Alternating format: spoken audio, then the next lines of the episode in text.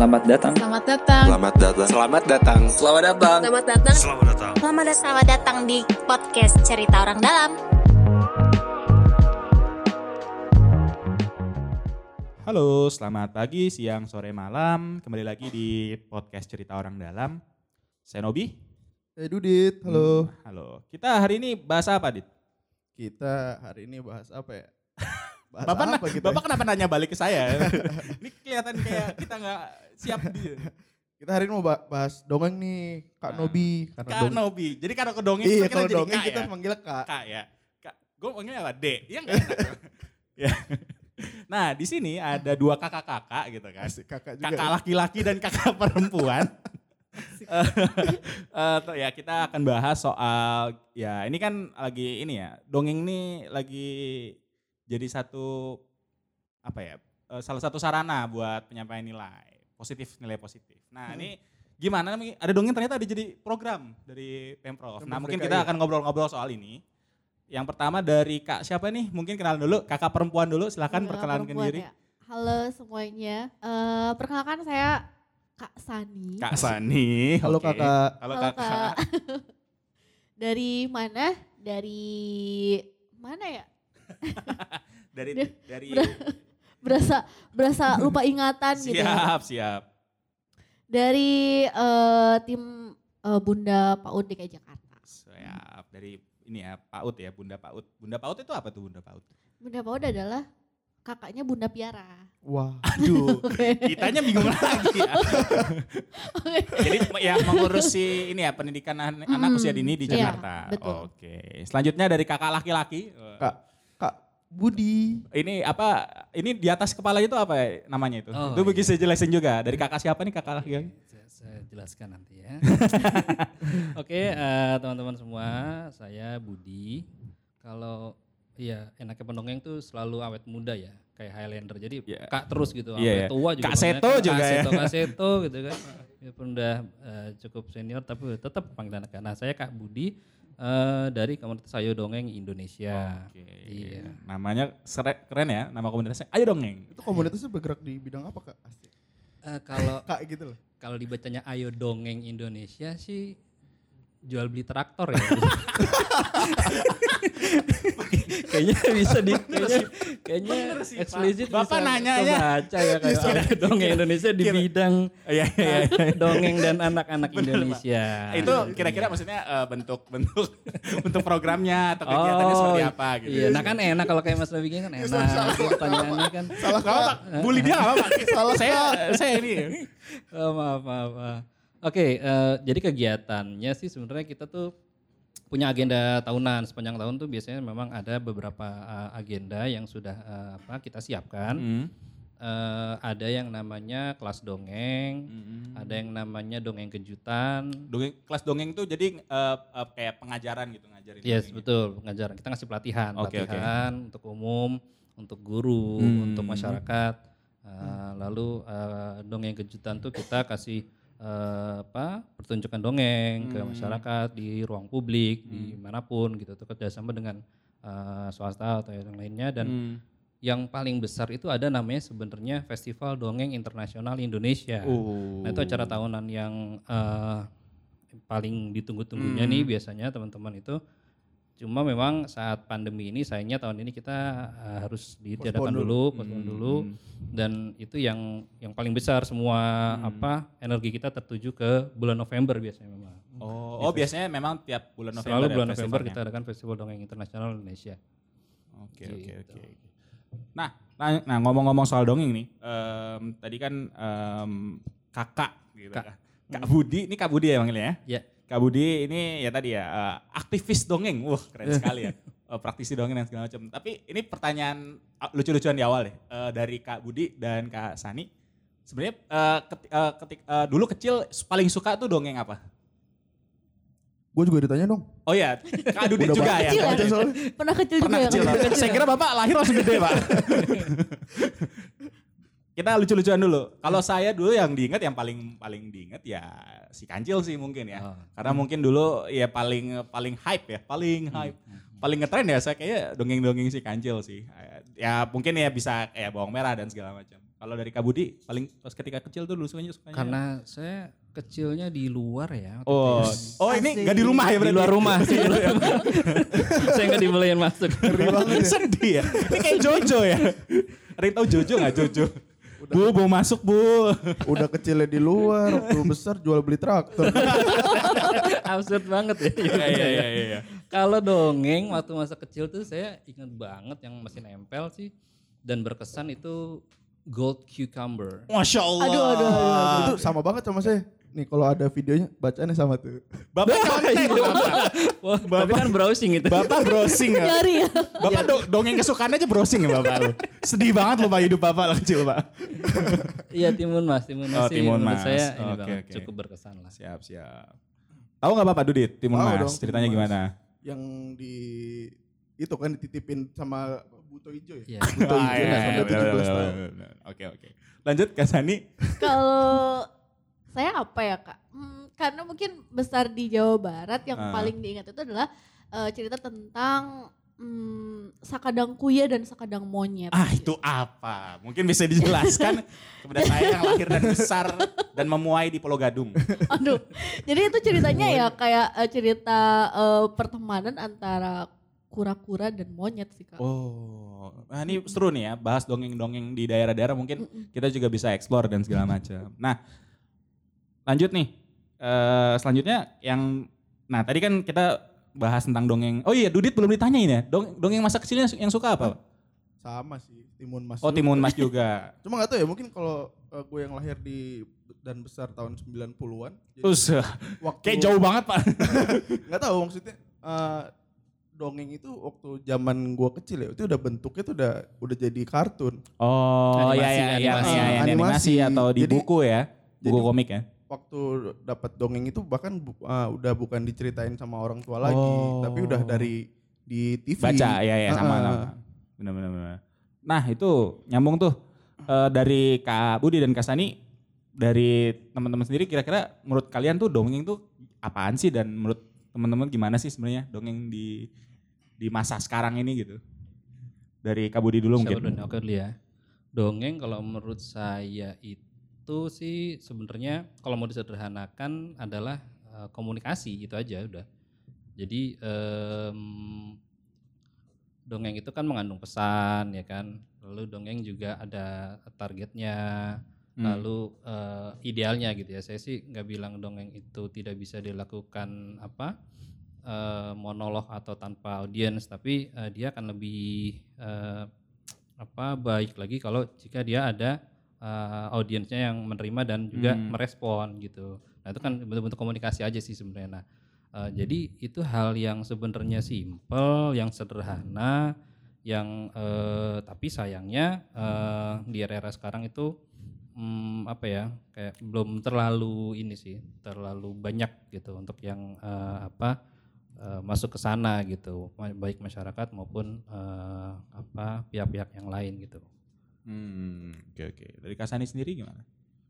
Kalau dari saya doang tuh kayak media untuk menyampaikan aksi hidup baik kepada anak dan Hmm. tentunya eh, apa-apa yang disampaikan dalam dongeng itu yang dekat dan lekat sama anak itu sendiri karena eh, saya merasa dari dongeng yang sakadang kuya dan sakadang monyet aja sampai sekarang masih inget gitu Oh benar Hmm, benar. jadi kayak kalau misalnya anaknya lagi happy terus seneng eh, pasti apa yang tersirat dalam dongeng itu bakalan nempel terus ya buktinya sampai 25 tahun ini masih ingat Oh. gitu.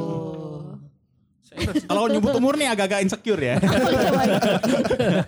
iya, iya, iya, iya, iya. Apalagi Kak Budi ya. saya gak kaget kok jauh banget ya. nah ini juga apa maksudnya? eh, mungkin waktu zaman kita dulu kecil mungkin kan masa kecil kita nggak ada pilihan gitu ya, nggak ada pilihan tuh dalam artian ya. kita tuh kalau mau main ya harusnya mainnya keluar Ah. gitu kan untuk dapat hiburan kita Ah. dapat dongeng misalnya dapat cerita gitu-gitu nah tapi kan di zaman sekarang ini anak kecil tumbuhnya udah beda beda beda era kan Bisa Udah YouTubean ada, ya. udah ada gadget segala macam nah dongeng ini kira-kira tuh untuk di masa yang sekarang kira-kira masih efektif atau relevan gak sih Masih masih banget. Menurut saya masih banget, masih cukup efektif, efektif dan masih relevan gitu. Karena eh, dia itu kan harusnya memang ada di tengah-tengah di dalam ruang yang paling dekat itu ya di keluarga gitu. Hmm. Bagaimana yang tadi saya bilang untuk komunikasi ya kayak kalau orang tua baru pulang kerja terus ngobrol sama anaknya cerita tentang apa yang dia apa temui atau dia hadapi di eh, hari itu selama hari Hmm. itu kayak ngobrol gitu aja itu kan kayak udah memberikan pengalaman baru. Nah, Hmm. kedongeng itu seperti itu juga memberikan pengalaman pengalaman baru terhadap eh, anak gitu. Nah itu aja udah bisa dimulai sih sebenarnya dari situ. Jadi nggak perlu yang berat-berat. eh aduh saya tuh tapi nggak punya bahan nih gitu. Nah, Hmm. ngomong-ngomong bahan kan mungkin nanti kita akan dibantu oleh Hmm. sebuah aplikasi yang Us, kontennya itu sangat nah. bagus kayaknya sih. Wih sedap. apa buat mau nanya lagi nih ke komunitasnya Kak Budi tadi kan uh, kalau nggak salah ngasih pelatihan juga ya untuk Ya. guru gitu-gitu. Nah itu pelatihannya dalam bentuk apa sih? Eh, workshop ya biasanya. Kita eh, tatap muka. Itu buat umum atau guru doang atau gimana? umum sih kita Oh, lebih oke. biasanya ke umum gitu dan tapi tidak eh, menutup kemungkinan yang hadir memang banyak Guru. teman-teman guru Nah, juga. maksudnya kan yang terjadi sekarang juga kan uh, orang tua ini saya nggak tahu ya kalau zaman dulu. Maksudnya orang tua sekarang kan banyak yang sibuk gitu. Banyak Ah. yang sibuk terus Iya. mungkin anaknya juga dititipinnya ke ke babysitter Hmm, gitu kan. Nah, Jadi karena ya kasih sayangnya beda gitu kan antara uh, si ibu dan ke anak atau dari babysitter ke anak. Mungkin kalau uh, si babysitter ini ya ngasuhnya se- se- asal ngasuh aja gitu mungkin Bahasa ya, mungkin ya dikasih enak banget. ya gimana ya uh, dikasih HP aja kan anak kan Ah, yang tadi iya, nangis iya. sekarang dikasih HP udah diem nah gitu di itunya Kak Budi tuh juga itu ya maksudnya ada nggak sih orang-orang tua yang masih ikut workshop untuk Ada ada untuk diterapkan di rumahnya kan untuk Ah. keluarga kan. Nah, yang sa- yang paling menarik ini eh, saya pernah saya itu saya sendiri mungkin yang ngasih materinya. Ada satu satu peserta yang menurut saya mungkin beliau ini sampai sekarang selama saya ngasih pelatihan itu beliau adalah eh, peserta yang usianya paling senior Hmm. gitu. Jadi udah udah eh, cukup berumur. Hmm.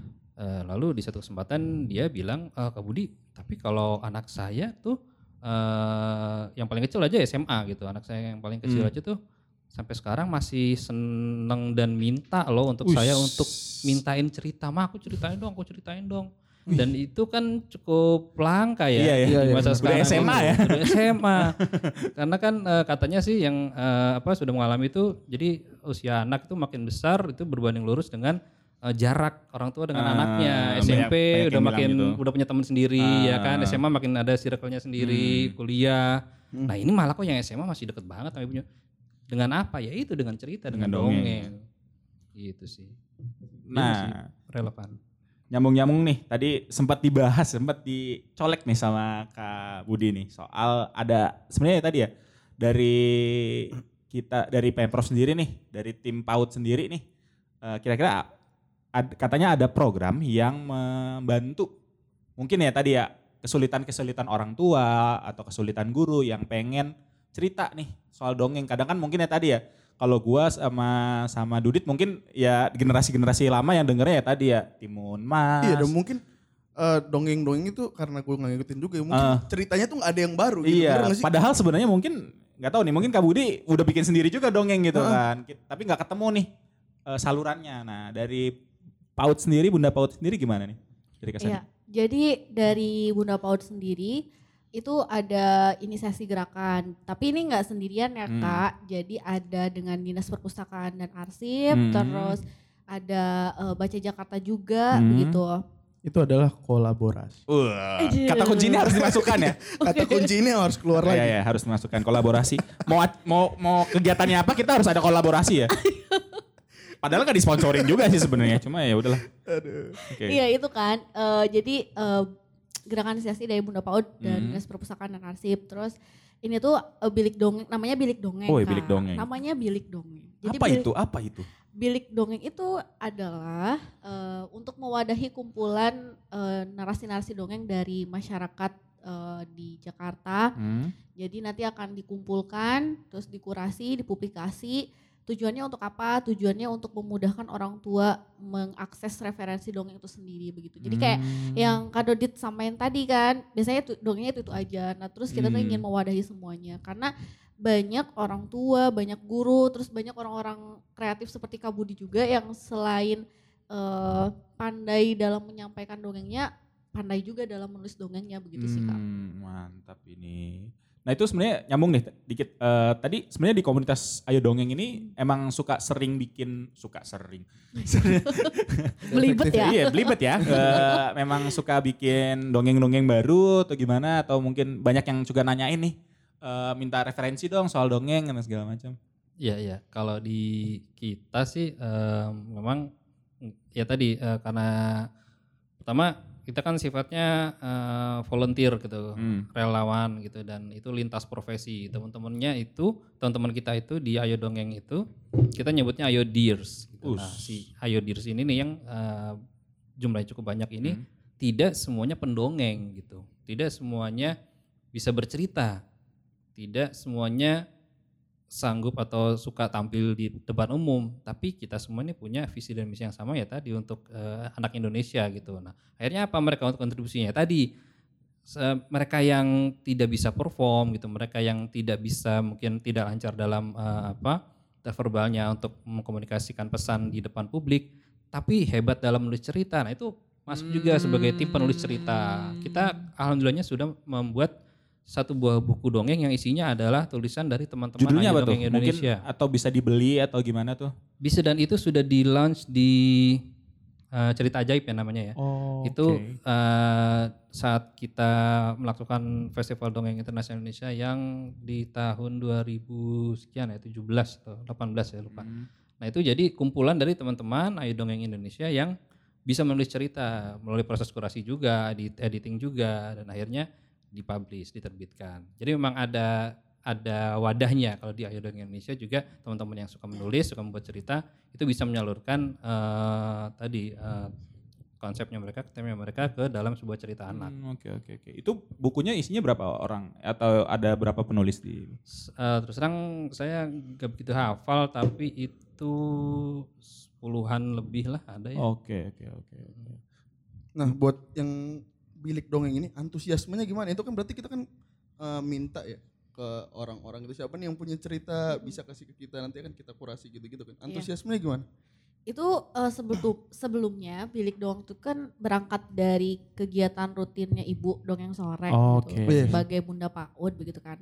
Nah, dari sana kan responnya positif eh, dan banyak sekali orang-orang tua yang jadi semakin aware terhadap dongeng itu sendiri gitu Hmm. kan. Nah, terus eh, responnya baik. Jadi banyak kayak dari kalangan orang tua, guru juga gitu yang eh, me, me- apa ya istilahnya ya, menyampaikan, bukan menyampaikan, mengirimkan begitu kan Hmm. naskah-naskah dongengnya itu seperti itu. Itu program berarti baru dari kapan? Ini dari kita mulai itu udah publikasi itu dari 9 Juli. Oke. Dan tentunya nanti di tanggal 23 Juli nanti bakalan kick off dan kayak semacam meluncurkan asik Hmm. dari eh, melalui eh, apa aplikasi iJakarta begitu. Tuh, teman-teman tahu nggak 23 Juli itu hari apa? Nah, Ah, tahu dong. ayo 23 nih. Juli Hei, hei, hari hei, nggak usah browsing dong. Saya hari Ayo. hari Kamis hari Kamis. Super Kamis. Iya, Tahu Ini saya. harusnya tahu nih Kak Budia kalau Iya. mereka kakak-kakak ini melewati Aduh. masa anak-anak Ini harusnya hostnya tahu. malah di serang ya mohon maaf. Loh, kalau saya mah kalau saya tahu, kalau saya tenang. Oh, siap. Apa coba, Apa, itu? 23 Juli itu adalah Hari Anak Indonesia, betul kan? Hari Anak Nasional. Nasional. Oh, Iya, betul. Oh, sama lah. Keren lo Bapak lo. Bapak nyontek di mana Bapak? saya tuh kalau mau rekaman gini riset dulu. Oh siap, siap, siap. Prepare ya? Prepare dulu. Bapak emang jadi hostnya hari ini Pak? Kecelakaan sebenarnya. Eh, Tadi mau nyambung eh, ibu yang dimaksud ini adalah ibu gubernur ya, ibu gubernur. Iya. Nah itu berarti dia cerita sore tadi nama biasanya Dongeng yang dia sore, lak- dongeng sore. itu ngapain ya biasanya? Maksudnya yang dilakuin apa? Dia cer- ibu ibu gub cerita dongeng gitu terus diposting di YouTube atau gimana? Iya, jadi kalau dongeng sore itu sendiri kegiatan rutin. Awalnya dari semenjak mulai masa serba terbatas ya. Jadi anak tidak boleh sekolah, terus eh, harus diam di rumah dan sebagainya. Itu mulainya dari sana karena eh, ibu sendiri tuh punya konsen terhadap kebutuhan anak-anak. Nah akhirnya eh, adalah dongeng sore ini lahir dongeng sore. Eh, kegiatannya itu kayak menung, mengundang kakak pendongeng kayak Kak Budi. Ini Hmm. spesial loh, Kak Budi adalah teman dongeng pertama ibu. Yeay. Yeay. Jadi Kak Budi ngedongengin ibu. Oh, salah. Wah, jadi- salah ya. Tolong Pak Nobi. Enggak, kan maksudnya Kiazu. Gimana, gimana? Kiazu. Oh, gitu. Ibu jadi pesertanya. Iya. Iya. Tahu. Iya jadi boleh saya lanjut? Boleh, Oh iya iya iya. boleh. Jadi eh, awalnya tuh eh, pakai live Instagram gitu. Jadi ibu dengan kakak Oh, oke pendongeng oke oke. eh, bercerita mendongeng gitu ke anak-anak begitu. Terus sekarang ada eh, format baru yang lebih lekat dengan anak. Jadi mengundang anak-anak via Zoom mendongeng virtual Jadi ini Oke. pokoknya spesial ini ya karena ada Kak Budi. Jadi Kak Budi tuh pertama kali menjadi teman dongeng ibu gitu. Oh. Dulu ceritanya apa Kak Budi? Pas Saya bikin? bawain itu cerita sendiri malah saya bikin Oh, sendiri. Nah, Oke. iya. Karena masih kondisi itu kan baru-barunya apa uh, Pandemi. pandemi, itu corona. Lalu saya tawarkan ke teman-teman sekretariat, lalu uh, beliau menyetujui. Jadi Hmm. saya bawa cerita tentang seorang anak yang menghadapi masa pandemi Wih. di tengah keluarga. Up to date sekali ya dongengnya Sangat, ya. nah, itu dia makanya jadi eh, untungnya ada tadi ada media-media seperti ini nih ada IG live ada mungkin nanti aplikasi baru Hmm. yang membuat kita tuh bisa apa eh, mengeluarkan ide-ide cita kita yang baru gitu jadi orang juga nggak timun mas lagi timun mas lagi gitu ada ada cerita ada cerita yang baru loh gitu maaf ya ini bukannya Ini emang kitanya aja sih yang update ya soal dongeng ya. Saya tuh dulu pernah tuh eh, ngajak, kebetulan dulu pernah eh, kayak punya rumbel gitu di Oh. daerah Menteng Dalam. Pernah ngajak eh, acara dongeng gitu di Museum Nasional. ya, ya. Saya lupa nama acaranya. Jadi maksudnya ya, ngajak ke sana bareng untuk nonton dongeng Iya benar maksudnya Iya. ke sana. Di sana terus eh, ya itu ada beberapa orang eh ada dongeng-dongeng dari luar negeri dan segala macam dan itu Iya. seru juga sih buat dan itu namanya Festival Dongeng Internasional Indonesia Oh, itu yang ya. dibuat oleh teman-teman Oh, ternyata ya saya tuh ke sana ya. Oh, iya iya. Nah, itu berarti belum- Kak Budi yang bikin ya berarti ya. bukan saya juga. Oh. Kan kita kolektif teman-teman semua yang bikin. Hmm, oke oke oke. Nah, itu itu berarti oh iya benar ya. Iya benar sih sekitar bulan November. Iya kan? Sekitar bulan November November, gitu dan memang kenapa namanya internasional ya kita biasa mengundang teman-teman pendongeng dari luar. Hmm, Gitu. oke oke. Tapi Seru- seru sih emang buat anak-anak tuh emang saya kemba- seperti kembali ke masa lalu kan Hmm. karena mungkin ya tadi ya kita udah lama gak didongengin ya di Ah, aku sih didongengin terus. Ai, sama HP kayaknya ya. Apa ya. Tapi kayaknya menarik juga ya kalau bisa jadi orang yang sekreatif itu kan. Dongeng itu fiksi kan biasanya atau memang memang fiksi aja ceritanya. Kalau di Biasanya. KBBI sih secara definisi dia iya dia tuh fiktif cerita fiksi betul. Tapi tadi bisa update Cerita tuh, maksudnya ada cerita, ada kisah yang intinya kayak ya tadi soal kisah nyata soal ya tadi soal covid, soal pandemi iya. dan bisa dibikin fiksi yang menarik gitu. Nah mungkin tips and trick nih mungkin buat yang bu pengen bikin, pengen upload ke ke apa tadi eh, bilik dongeng dari Kak Budi kira tips and tricknya apa sih buat gimana sih caranya orang yang mungkin pengen mulai membuat dongeng yang bisa dikirim ke apa namanya ke ini kira-kira dongeng tuh gimana sih buat dongeng? Soalnya aku tertarik banget nih. Oh. Siapa tahu kan saya bisa bikin cerita fiksi Iya kan. bener. Ini diam-diam tadi ngetik kok. Oh, iya. Ngeliat kok tadi. Tulisan dongengnya judulnya bukan Timun Mas. bukan ngetik saya tadi ngintip pesan GoFood. Oh iya iya. Salah Oh, salah. oh, ya ya ya. ya. Mohon maaf. Martabaknya dimakan loh. Oh, iya. Kan Virtual. Martabaknya. seolah-olah ada. Eh, tipsnya apa ya? Jadi sebenarnya kalau tadi misalkan kita mau coba ikut masuk ke dalam sebuah entah kompetisi Hmm. atau kayak gini channel eh, khusus tentang dongeng yang ada kriteria, nah itu sebenarnya dibaca Oh, iya, kriterianya iya. itu sendiri. Jadi kalau di nanti mungkin eh, Nanti Kak Sani mungkin bisa Kak Sani yang nambahin. Nah itu eh, oke. berarti- Tipsnya buat bikin dongengnya sendiri Oke, lah. tapi benar. Nah, kalau eksplorasi ceritanya sendiri sebenarnya sih eh, kita tuh ini ya apa memang sebisa mungkin memahami diri kita tuh berada di dunia anak-anak gitu. Oh, Sesimpel benar, itu benar, aja benar, benar, benar. gitu. Jadi teman-teman yang buat pusing itu dan orang tua kebanyakan yang mereka ingin memulai mendongeng malah yang Hmm. bukan untuk menulisnya itu mereka selalu eh, terjebak dalam pikiran dewasa. Oh, Jadi, benar benar benar. Gua Gak masuk ke dunianya anak-anak. eh, kalau gue bawain ini eh, mereka nangkep nggak ya pesannya Hmm. ya terus pas kalau aku tampil tuh nanti mereka akan bisa fokus nggak ya ke Hmm. sayanya nah jadi pikiran-pikiran dewasa itu sebenarnya di, di ini dulu aja dikesampingkan Hmm. dulu bahwa ya kita berada dalam dunianya mereka dan eh, teknik penulisan sih menurut saya. Jadi kalau dalam cerita kan kalau salah memang ada bagian intronya seperti apa, lalu naik, dia ada konfliknya, Konflik-konfliknya. ya kan, lalu solusinya seperti apa, Ah. selesainya seperti apa. Nah, mungkin baiknya, nah ini kayaknya mulai dipahami dan apa di apa sadari oleh teman-teman pendongeng. Jadi teman-teman nyadar nggak kalau di cerita-cerita kita itu kan kebanyakan cerita rakyat lah mungkin atau apa itu Ah. kan eh, ada beberapa cerita yang sebenarnya apa ya Tidak cocok. gelap, gloomy, tidak Oh. cocok ya kan hubungan yang Iya, sebenarnya kayak Disney Disney itu sebenarnya kalau dicari tahu benar. ngeri-ngeri ya. Disney itu adalah keberhasilan dari iya mereka untuk merubah cerita yang Iya, iya. Nah, ya itu kita tuh udah ke arah sana sebenarnya. Ah. Jadi sebisa mungkin coba kita pikirkan oke solusinya misalnya yang eh, happy ending atau yang Ah, baik oke, yang oke, oke. membuat eh, anak juga relate gitu nggak mikir eh, ini cocok gak ya apa Ah. buat dia. Jadi memang ya itu dunia anak-anak sekali gitu harusnya. Iya, jangan sampai dongengnya kayak film-film misalkan Christopher Nolan ya, mundur bolak-balik, mundur bolak-balik, pusing nanti ya anaknya ya dikasih film-film yang tiba-tiba, oh kok balik lagi ke depan segala macam, benar-benar masuk ke dunia anak. Gitu. Tadi ngomongin Disney tadi ya, karena beberapa dongeng tuh ada yang memang aslinya gelap tuh kayak apa ya Cinderella yang ternyata katanya kakinya dipotong lah segala macam, udah serem banget gitu kan kalau kalau diceritain ke anak-anak.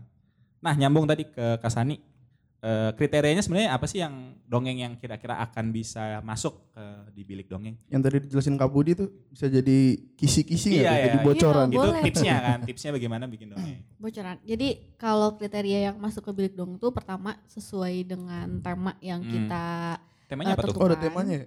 Sebentar saya lihat contekannya. iya. Oke.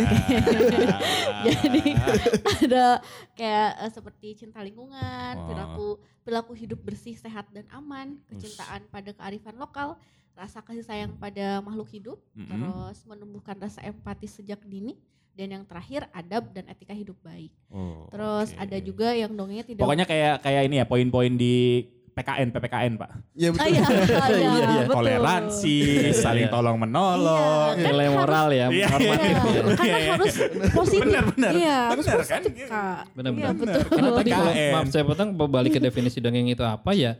Bedanya dia cerita yang biasa atau bukan cerita dongeng. Membedakan itu dongeng punya pesan moral tersendiri. Ah, dia harus punya benar, pesan benar, itu benar. gitu. Kalau tidak ada nilai PPKN tidak boleh. Iya.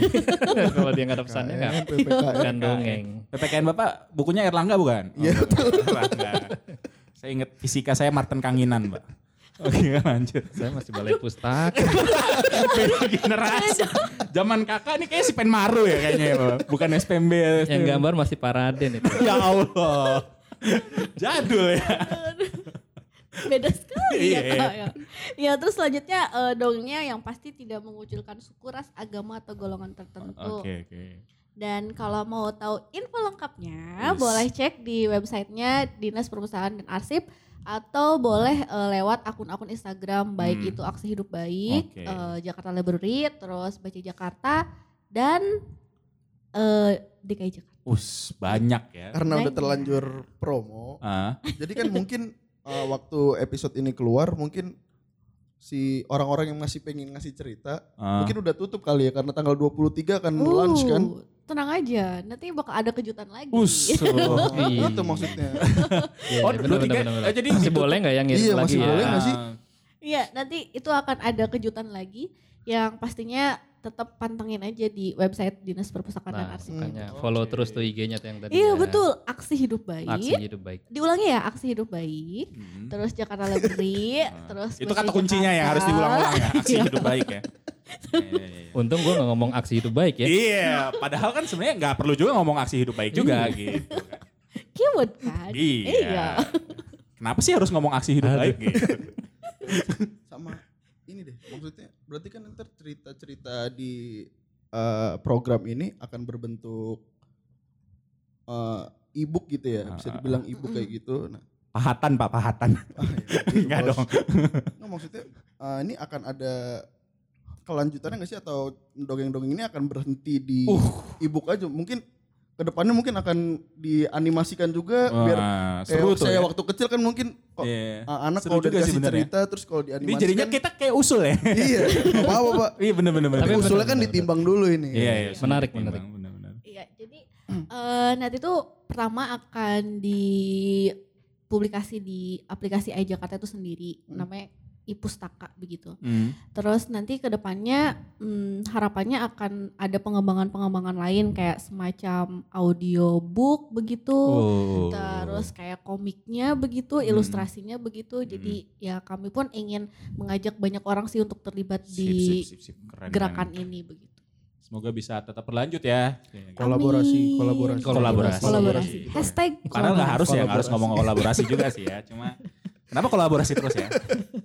Itu ngomong kolaborasi. kolaborasi dalam aksi hidup baik. Iya, dua kata kunci ya.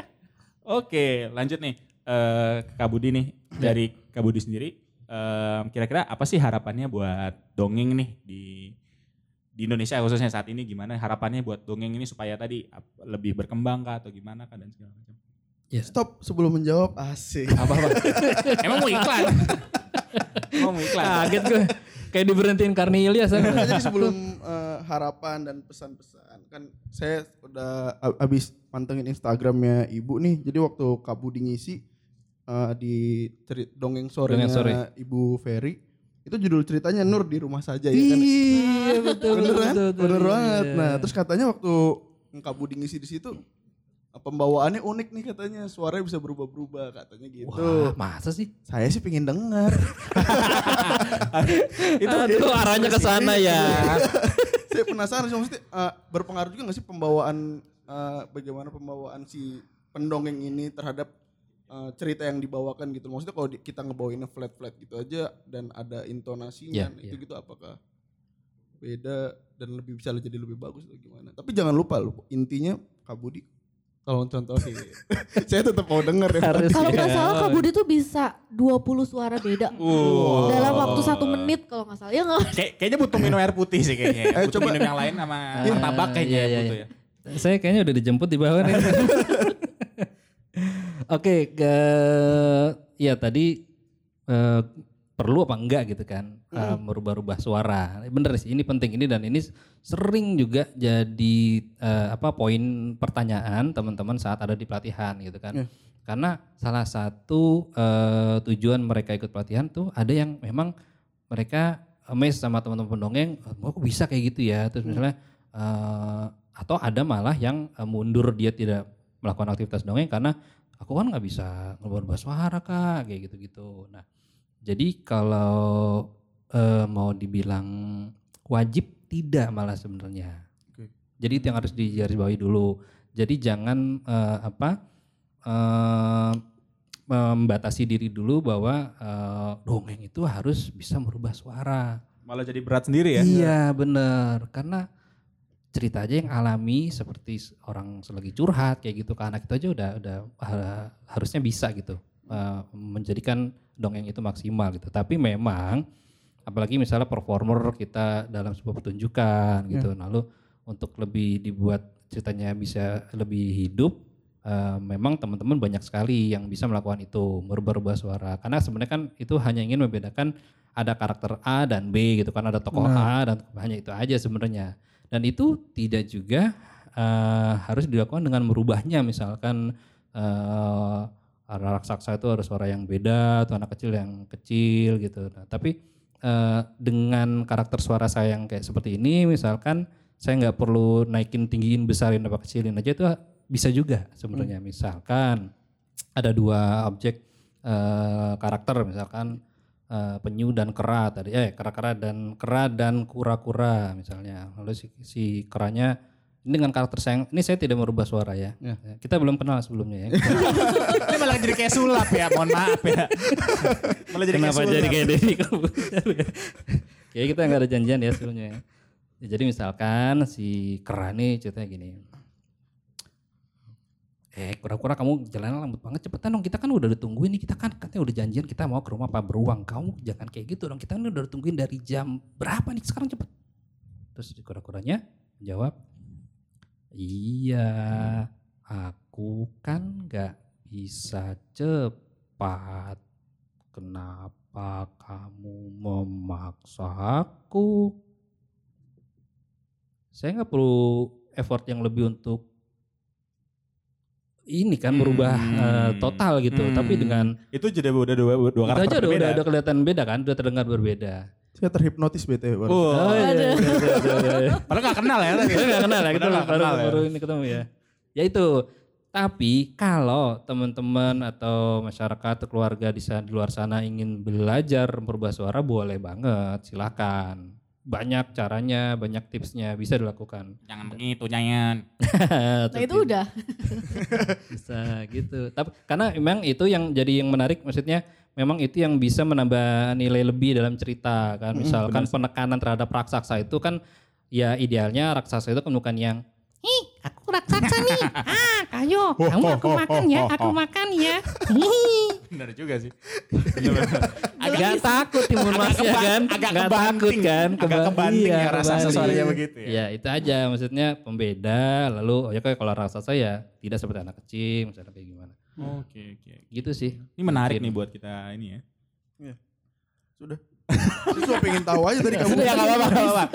Gue jadi kayak ini ya, eh, iya tadi kayak Art Cornelius di DLC ya. Soalnya emang apa ya waktu itu dari dari zaman jujur gue lupa kan karena yang kayak yang gue ceritain tadi di awal waktu gue kecil emang banyaknya tuh dapat dongeng tuh dalam bentuknya udah animasi Ah, bukan Iya, cerita iya. jadi Ah, bisa Sama. dibilang pengalamannya mendengarkan dongeng tuh sangat minim sekali Biasanya dapat di ini Pak, kadang juga ada di buku-buku yang murah itu Pak, yang jadi di sini Iya. dongeng-dongeng dan segala macam. kayak gitu Ya, ya. Nah tuh nyambung lagi tadi ke pertanyaan ini yang saya udah sampaikan di awal. Harapannya dibuat dari Kak Budi dan Kak Sani, kira-kira buat dongeng ke depannya tuh gimana sih? Dari siapa dulu? Dari, saya dulu. Iya boleh. Kalau dari saya harapannya nanti di masa yang akan datang itu para orang tua milenial, para orang-orang tua yang cerdas yang udah sangat lekat dengan gadget, Hmm. itu ketika mengakses dongeng itu kayak kita mau belanja aja gitu, tinggal Hmm. klik-klik doang gitu. Jadi eh, memudahkan lah buat orang tua nyari referensi dongeng Hmm. seperti itu. Dan tentunya banyak anak-anak yang happy karena dongeng itu sendiri dan banyaknya pesan-pesan moral yang bisa mereka tangkap dan dibawa sampai mereka besar. Hmm. Begitu kak. Amin. Oke. amin Nah dari Kak Budi? Eh, harapannya sih gini, selain terhadap dongengnya, saya juga berharap banyak untuk masyarakat kita sih gitu. Maksudnya sadar bahwa dongeng itu bukan sesuatu yang sulit kok, bukan sesuatu yang berat atau apa ya, susah dicari source-nya. Kayak tadi misalkan kita sudah ada aplikasinya yang sangat mendukung, kita bisa baca dari sana, kita bisa bacakan atau kita bisa eh, baca dulu baru kita ceritakan kembali itu sangat mungkin gitu. Hmm. Jadi itu jangan eh, apa membuat dongeng itu hal yang tadi old school kuno atau kayak Hmm. gimana yang itu bagus banget kan adanya i Jakarta yang support ini tuh itu akan update banget kan kita yang sudah setiap hari pegang gadget tuh bisa oke oh ternyata di genggaman kita nih kita juga bisa ngasih sesuatu loh untuk anak gitu karena yang paling penting juga kan sebenarnya kalau di eh, keluarga itu kan dongeng juga salah satunya cara untuk merubah eh, perilaku anak gitu ya Hmm. gitu jadi gimana anak Benar-benar. mendengarkan orang tua atau mau menuruti nasihatnya jadi daripada mereka capek-capek teriak-teriak gitu ah mereka makan makan soto makan aja jangan jangan larian eh makan dulu ya Wih. ah, bawel kamu tapi coba dengan dongeng bisa loh. Itu itu alhamdulillahnya kejadian sama saya sendiri di rumah gitu. Sama kedua anak saya tuh saya eh, coba praktekkan itu dan eh, alhamdulillahnya berhasil gitu melalui cerita.